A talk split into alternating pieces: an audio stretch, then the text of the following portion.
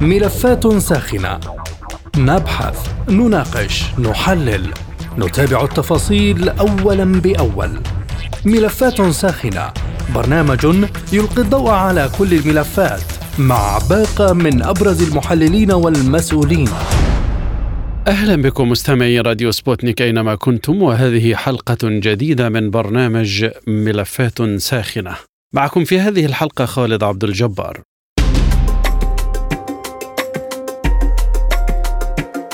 قال وزير الدفاع الإسرائيلي يؤاف جالانت مساء الأربعاء إنه سيتم إبعاد حزب الله اللبناني إلى ما وراء نهر الليطاني من خلال ترتيب سياسي دولي أو تحرك عسكري. جاء ذلك خلال اجتماع وصفته صحيفة ياديعوت أحرونوت بالمتوتر للغاية مع رؤساء سلطات خط النزاع على الحدود اللبنانية.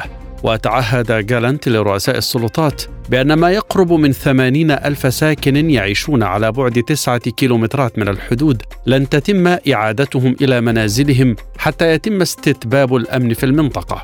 وبحسب جالنت فهناك أولوية لترتيب سياسي دولي يضمن إخراج حزب الله إلى ما وراء نهر الليطاني استنادا إلى قرار الأمم المتحدة رقم 1701 مضيفا أنه إذا لم ينجح الخيار الأول فإن دولة إسرائيل ستستخدم كل الموارد المتاحة لها لإبعاد حزب الله بالوسائل العسكرية حسب تعبير جالنت. وفي وقت سابق من الأربعاء أفاد وزير الخارجية اللبناني في حكومة تصريف الأعمال عبد الله بوحبيب بأنه أوعز إلى بعثة لبنان لدى الأمم المتحدة لتقديم شكوى جديدة إلى مجلس الأمن الدولي ردا على استهداف القوات الإسرائيلية لموقع للجيش اللبناني. وجاء في بيان وزارة الخارجية اللبنانية على منصة إكس قامت إسرائيل بالأمس باستهداف مركز للجيش اللبناني في منطقة العديسة مما أدى إلى استشهاد عسكري وإصابة ثلاثة آخرين بجروح نقلوا على إثرها إلى المستشفى للمعالجة. نتساءل في هذه الحلقة ماذا يقصد جالنت بالترتيبات السياسية وأي لون من تلك الترتيبات يجري الإعداد لها الآن؟ وهل نحن في وارد الدخول في مواجهة عسكرية كما أشار جالنت ولماذا يلح جالنت على مسألة إعادة حزب الله إلى ما وراء الليطاني؟ لأن هذه ليست هي المرة الأولى التي يتحدث فيها عن هذه المسألة. أرحب بضيوف هذه الحلقة من بيروت. الأستاذ بشارة خير الله مستشار رئيس الجمهورية اللبنانية الأسبق. والعميد ناجي ملاعب الخبير العسكري والاستراتيجي والدكتور أحمد الزين الكاتب والمحلل السياسي. مرحبا بكم جميعا وأبدأ معك سيادة المستشار بشاره خير الله وأسألك كيف يمكن أن تقرأ تهديدات وزير الدفاع الإسرائيلي بإبعاد حزب الله إلى ما وراء نهر الليطاني بترتيب سياسي أو تحرك عسكري حسب تعبيره. يعني بكل صراحة تأتي هذه التهديدات بسبب الإرباك الإسرائيلي وحاجته الدائمة إلى إحراز انتصار. يعني الإسرائيلي بلش من بعد عملية 7 تشرين بمقولة سحق حماس والانتهاء من حماس والقضاء على حماس. تدرج الموقف حتى الوصول إلى أنه اعتقال قاده حماس أو قتل القاده يعني الموقف الإسرائيلي من من الأحداث يعني يتراجع. هلأ اليوم آه، حزب الله يشكل عائق أو مشكلة للإسرائيلي بسبب آه، مغادرة المستوطنين المستوطنات الشمالية شمال إسرائيل يعني المتاخمة للجنوب اللبناني. والمستوطنين عم بيقولوا للاسرائيلي إنه هن ما بيرجعوا بظل وجود حزب الله، هذا لا يعني أن يعني الموقف الرسمي اللبناني يؤيد وجود حزب الله ويؤيد الاشتباك بين آه، حزب الله وإسرائيل لأنه الكل يعني لبنان الرسمي ولبنان الشعبي يدعوان إلى ضرورة آه، عدم الانجرار إلى الحرب، إلى ضرورة تحييد لبنان عن صراعات المحاور، إلى ضرورة عدم السماح بجعل لبنان بؤرة أو أو ساحة صراع اسرائيلي لبناني، لبنان لا يحتمل هذه الحرب. لذلك هناك شيء جميل جدا اسمه القرار الدولي 1701 وعلى الجميع احترامه لأنه اليوم من الناحية اللبنانية ال 1701 غير محترم وأيضا من الناحية الإسرائيلية ال 1701 غير محترم. يعني الكل انتهك ال 1701 ولا بد من العودة إلى تطبيقه. بكل مندرجاته مع ما يتطلب هذا التطبيق من تموضع. يعني إذا كان يتطلب تطبيق 1701 عدم وجود حزب الله جنوب الليطاني يجب ال 1701 لأنه قرار دولي الكل وافق عليه وحزب الله آه، يعني كان عم بيطالب فيه لوقف الحرب آه، بحرب تموز 2006 لنتذكر جميعنا إنه حزب الله هو من طالب حكومة السنيورة وهو من وصل مع حكومة فؤاد السنيورة مع قيادة الجيش اللبناني مع قائد الجيش اللبناني بتدخل دبلوماسي رفيع المستوى بين قيادة الجيش والحكومة اللبنانية للوصول إلى القرار 1701 لكن هذا ليس التصريح الأول لجالانت بهذا الخصوص. لتأمين أي شيء تصوره انتصار لدى شعبها بسبب يعني عدم لن أقول الإخفاق بقدر ما أستطيع القول أنها لم تحرز إنجاز يبنى عليه تجاه الرأي العام الإسرائيلي وهي تبحث عن أي فكرة بتوصلها إلى مطرح تقدر تبيعها لشعبها إنه هي عملت انتصار إن كان بغزة أو بالجنوب اللبناني. لماذا تسعى إسرائيل وواشنطن لتعديل القرار 1701 ما بظن أنا إنه رح يتعدل القرار، هذا القرار يكفي أن يطبق، يعني حرة إسرائيل ترفع السقف قد ما بدها؟ وواشنطن دائما مؤيدة للخيارات الإسرائيلية، نحن كلبنانيين وأنا كقارئ سياسي يكفينا تطبيق ال 1701 ولا ولا حاجة إلى تعديله لأنه تعديله ما يعني آه، وضعه تحت الفصل السابع ما يعني آه، آه، قوة يونيفيل التدخل العسكري عندما تجد ذلك مناسبا. وما بظن هيدا هلأ آه، رح يمرق في ظل الوضع الحالي. يكفي تطبيقه وتطبيقه وهو يعني بيجبر حزب الله ينسحب من جنوب الليطان تنفيذ هذا القرار بالقوة يحتاج لإجماع من مجلس الأمن. هل نحن في وارد هذا المسار الأممي الآن؟ لا أعتقد. هلا يحق للأسر... يعني الإسرائيلي حر يقول اللي بيريده ونحن بنقول اللي بنشوفه بيطبق أو ما بيطبق ما بظن ابدا إنه هيك قرار بيطبق بهيدي الطريقة على الطريقة الإسرائيلية. وما تنسى إنه هناك دول يعني ما بتمرقوا وعندها حق الفيتو وما تبعد زيارة آه، الرئيس الروسي فلاديمير بوتين للسعودية وللجولة اللي عم يعملها عن هيدا الموضوع. ولروسيا دور أساسي في وضع فيتو على هيك على هيك طلب ما بظن ابدا رح بيصير موضوع القوة وإلا كنا بننتقل على مطرح ثاني بالحرب هل تسعى إسرائيل وداعموها من الغرب لإنشاء منطقة عازلة جنوب لبنان؟ أه ما فيها تعمل منطقه عازله جنوب لبنان. هي تطمح لإبعاد إذا بدك أه الاشتباك بينه وبين حزب الله الاشتباك الدائم أو التوتر الدائم أو التهديد من قبل حزب الله. لشمال إسرائيل والمستوطنات، هيدا الهدف، لكن إسرائيل مش بعيدة عن أن تصوغ التسوية مع حزب الله إن عدنا سنة إلى الوراء عندما تم ترسيم الحدود البحرية بين لبنان وإسرائيل وهو عمليا لم يكن بين لبنان وإسرائيل بقدر ما كان بين حزب الله وإسرائيل. آه، عندما أتى الموفد الأمريكي المستشار في شؤون الطاقة آموس هوكشتاين الاسرائيلي الأصل أو اليهودي الأصل واللي بدك يسميه. واجتمع بحزب الله بالوكالة يعني برئيسنا الرئيس نبيه بري واتفقوا على ترسيم الحدود البحرية. وعلى استكمال هذا الترسيم هلأ من بعد ما تخلص حرب غزة بركي على ترسيم بري. لذلك أنا بقول لك اثنين مش بعيد عن الاتفاق. يعني لا حزب الله أو الثنائي بعيد عن الاتفاق بالواسطة مع إسرائيل. ولا إسرائيل بعيدة عن الاتفاق معهم يلي عمليا حصل وقت الترسيم سيد خير الله هل يمكن فرض إنشاء منطقة عازلة جنوب لبنان في حال رفض حزب الله سحب عناصره من الحدود بحسب مدير المخابرات الفرنسية؟ لا أعتقد أن ذلك ممكنا في الوقت الحالي.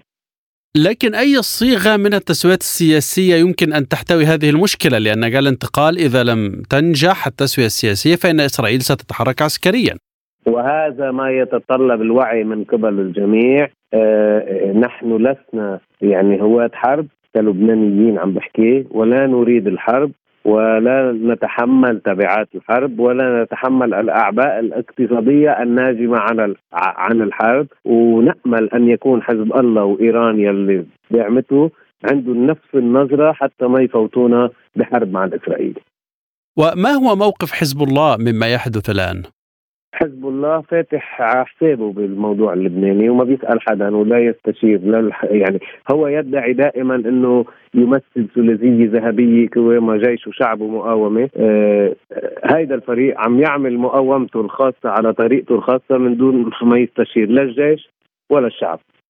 طيب هذا عن موقف حزب الله. هل صدر موقف رسمي من الحكومة اللبنانية؟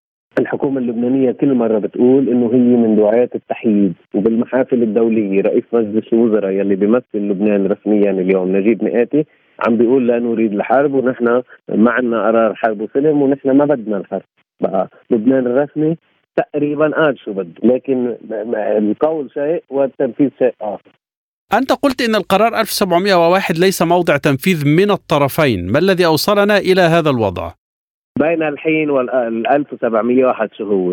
ال 1701 هو قرار أممي بوجود قوات الطوارئ الدو... الطوارئ الدولية اليونيفيل للفصل ما بين متنازعين لبنان وإسرائيل وهيدا القوات موجودة على الحدود لما الإسرائيلي بيطلع بقوس على منطقة لبنانية هو يخرق ال 1701 ولما حزب الله بقوس على إسرائيل هو أيضا يخرق ال 1701 ولما بيطلع فصائل هلأ في موضة جديدة اسمها الفصائل يعني فصائل حماس وغير حماس والدفاع عن الأقصى. يعني لما عم يتشكل فصائل برعاية حزب الله وتحت أنظار حزب الله تروح تطلق صواريخ أو أزايف أو تعمل فعل مقاومة من الجنوب اللبناني على إسرائيل هو أيضا يعني أي تحرك عسكري بمنطقة جنوب الليطاني من ميلتنا هو خرق لل 1701 وأي تحرش إسرائيلي بمنطقة لبنانية هو أيضا خرق لل 1701 لكنه برأيك لا يحتاج لتعديل لكي ينفذ على نحو سليم وواضح.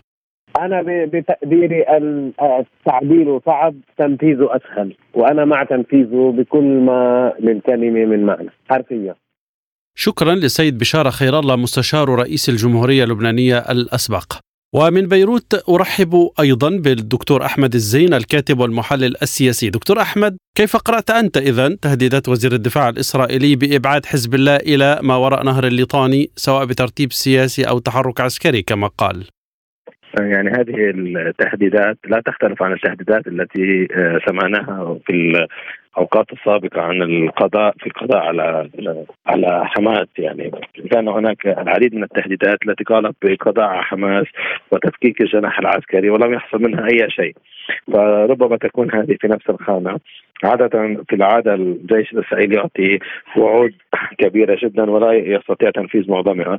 فهل هو قادر الآن على فتح جبهة حرب جديدة والقضاء على حزب الله؟ لا أعتقد أن هذا الموضوع ممكن. أعتقد أنه ضمن الأهداف الكبيرة التي يقوم بالتحديد الجيش الإسرائيلي ولا ينفذها في العديد من الحروب السابقة.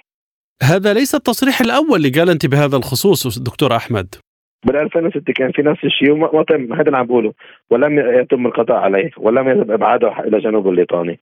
لا بل أصبح أكثر قربا من الحدود. نحن اذا أمام وضع فيه خرق للقرار رقم 1701 من الجانبين أليس كذلك؟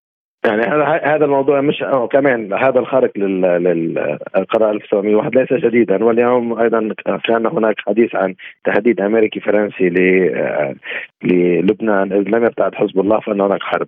لكن السؤال يبقى هل إسرائيل قادر الآن على فتح فتح جبهتين؟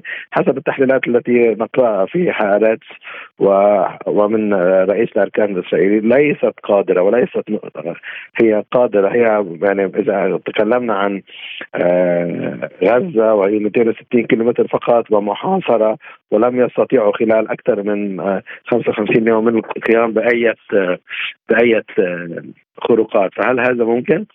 لكن لماذا تسعى إسرائيل وواشنطن لتعديل القرار 1701؟ هذه أعتقد أنها ضمن الأهداف التي تحاول يعني إسرائيل وضعها فقط للحصول على أي انتصار وهمي التي لم تحصل عليه، يعني الآن كما نعرف أن إسرائيل تريد إنهاء الحرب لكن لا تستطيع انهاء قبل الحصول على أي انتصار، عندما تحصل هذا الانتصار قد يكون هذا نوع من محاولات يعني الدعاية أمام الرأي العام الإسرائيلي ليس أكثر.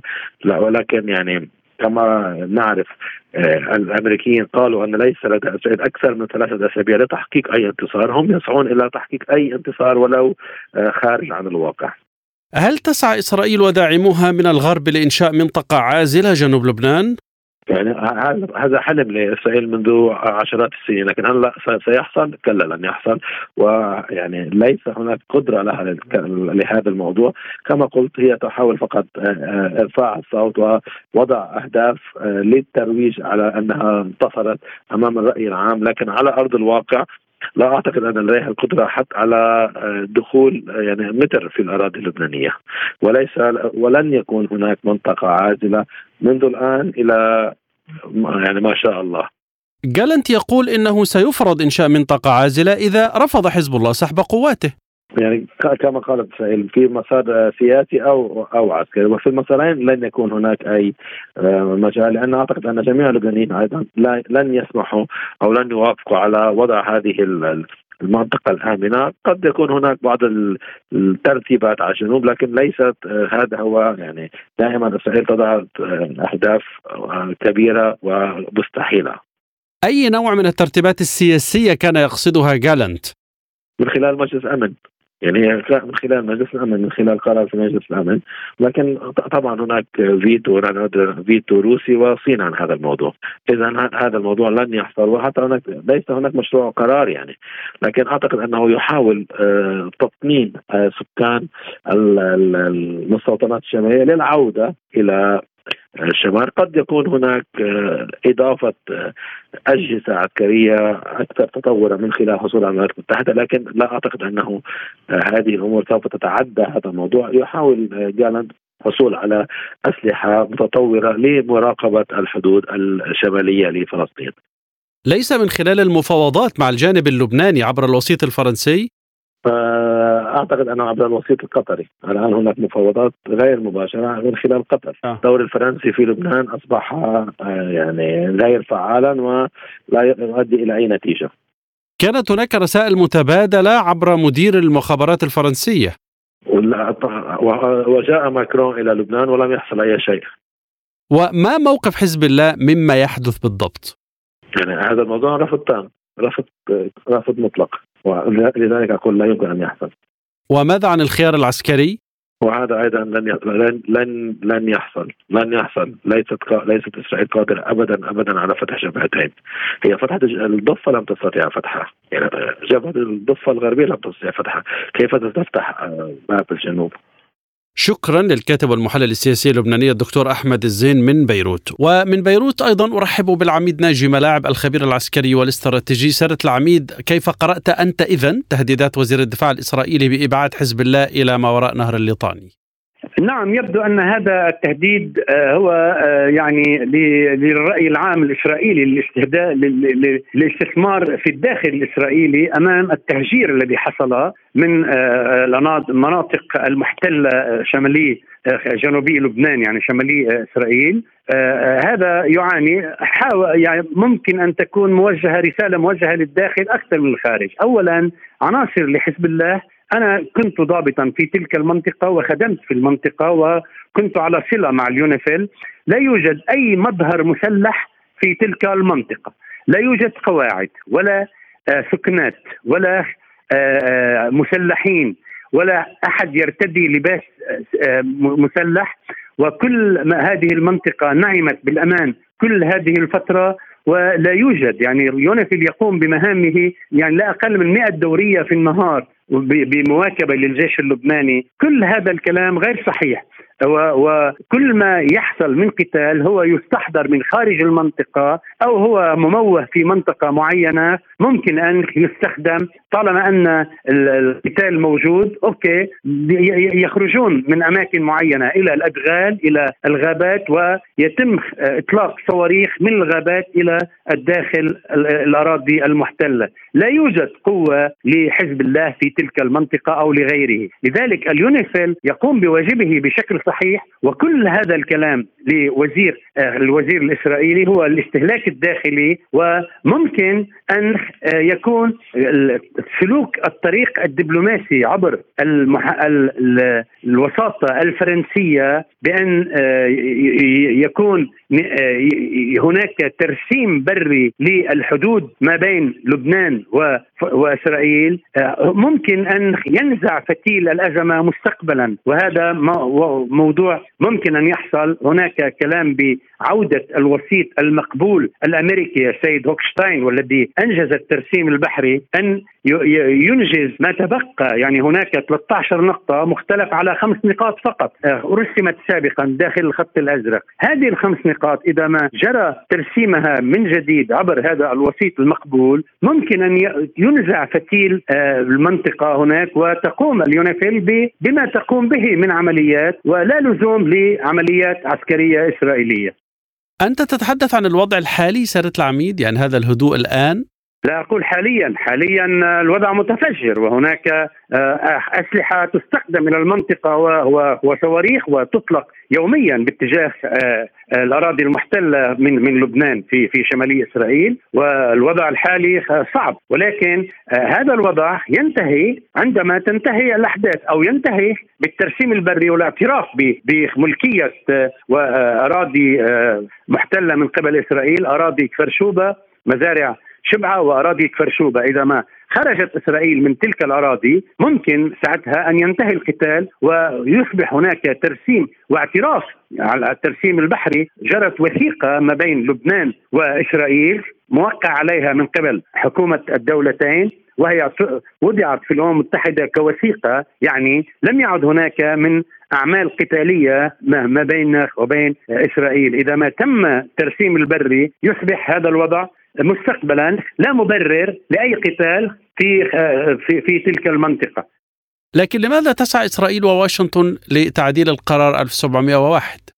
تعديل هذا القرار لأن أكيد فوجئت إسرائيل وواشنطن بأن صحيح أن جميع دوريات اليونيفيل لم تحظى لم تحظى بأي سلاح أو قاعدة أو أو صاروخ في المنطقة أو لباس عسكري ولكن عند آه، قرار آه، آه، حزب الله بالتدخل واستغلال الوضع الذي يجري في غزة وقتال إسرائيل في غزة والتدخل لمساندة القوى الفلسطينية وتدخل عسكريا يعني هناك تدخل عسكري. إذا ما اليوم اليونيفيل مهام اليونيفيل هي مساندة الجيش اللبناني. يعني القرار القتالي هو بيد الجيش اللبناني. ما تسعى إسرائيل لتعديله هو أن يكون القرار القتالي المهام القتالية تصبح بيد يونيفيل وليس بيد الجيش اللبناني. يعني يصبح لديها مهام قتالية. مهام قتالية يعني تمنع على أي كان الدخول إلى المنطقة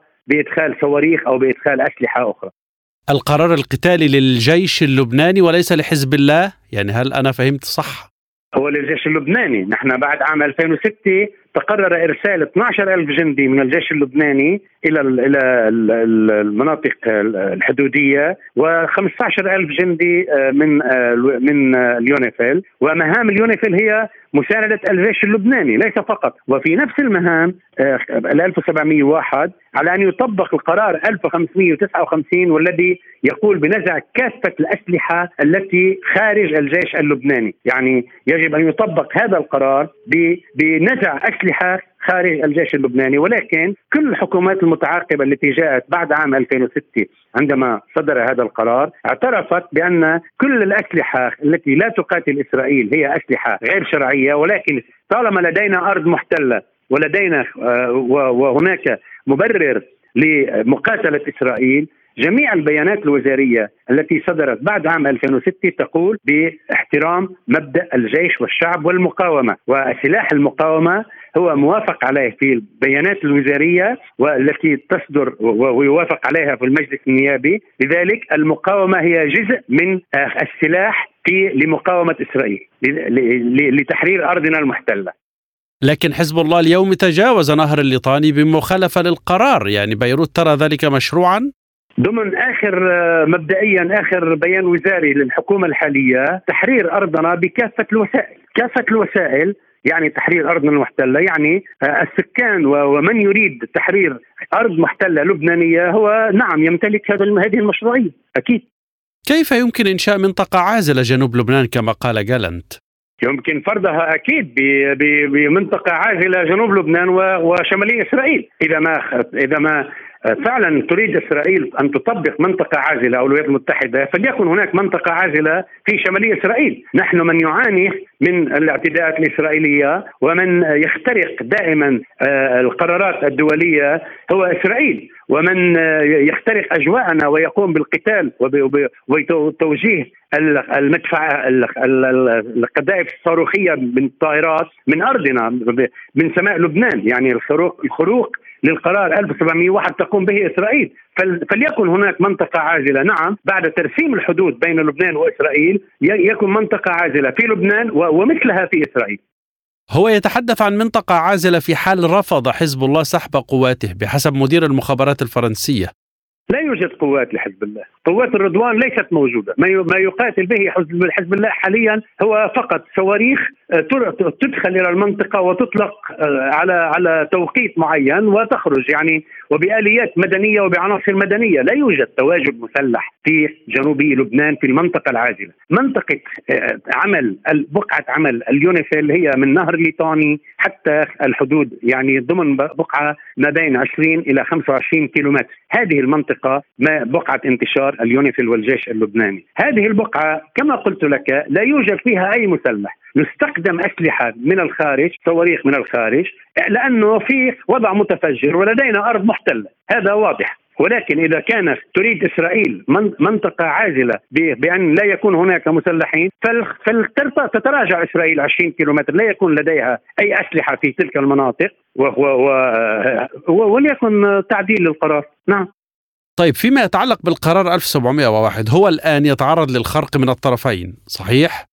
من الطرفين لأنه طبعا لأنه آه، اليوم من استدرج إسرائيل للرد هو حزب الله، حزب الله هو من قام ثاني يوم 7 أكتوبر آه، بإرسال قذائفه الصاروخية باتجاه أراضينا المحتلة، هو من بدأ الاشتباك وإسرائيل ردت على هذا الاشتباك وتجاوزت المناطق الجنوبية المحاذية للشريط الحدودي وقصفت في في مناطق في الداخل في داخل الجنوب حتى من خارج عمل يونيفيل في النبطيه في في مناطق كثيرة يعني قصفت. نعم الفريقان يعني يخرقان الاتفاق. وما مدى التزام إسرائيل بالقرار؟ طبعا إذا إذا التزم حزب الله بعدم آه، توجيه آه، أي قذيفة إلى إسرائيل، إسرائيل آه، رأيناها طيلة هذه الفترة. كذلك كانت فقط ترد على إطلاق نار، مرات عديده الفلسطينيون قرب مخيم الرشيديه على الساحل اللبناني أطلقوا صواريخهم نصرة لما يجري في غزة في عام 2000 21 2022 يعني أطلقوا صواريخ. وكان الرد إسرائيلي. كان يعني إسرائيل لم تكن هي البادئة بأي قصف ولكن كانت ترد. لذلك الالتزام واضح ولكن هذا دونه تحرير أراضينا المحتلة. يعني طالما أن هناك أراضي محتلة يعني قتالنا في هذه المناطق. طيب قال أنت تتحدث عن تسوية سياسية. أي نوع من التسويات السياسية يمكن أن تحل هذه المشكلة ويقصدها؟ جالنت ترسيم الحدود البرية هو عمل هام جدا يعني الاعتراف بأرضنا المحتلة وتحرير أرضنا المحتلة وترسيم الحدود هذا هو الحل الأساسي لكن هل تجري مفاوضات بين حزب الله وإسرائيل؟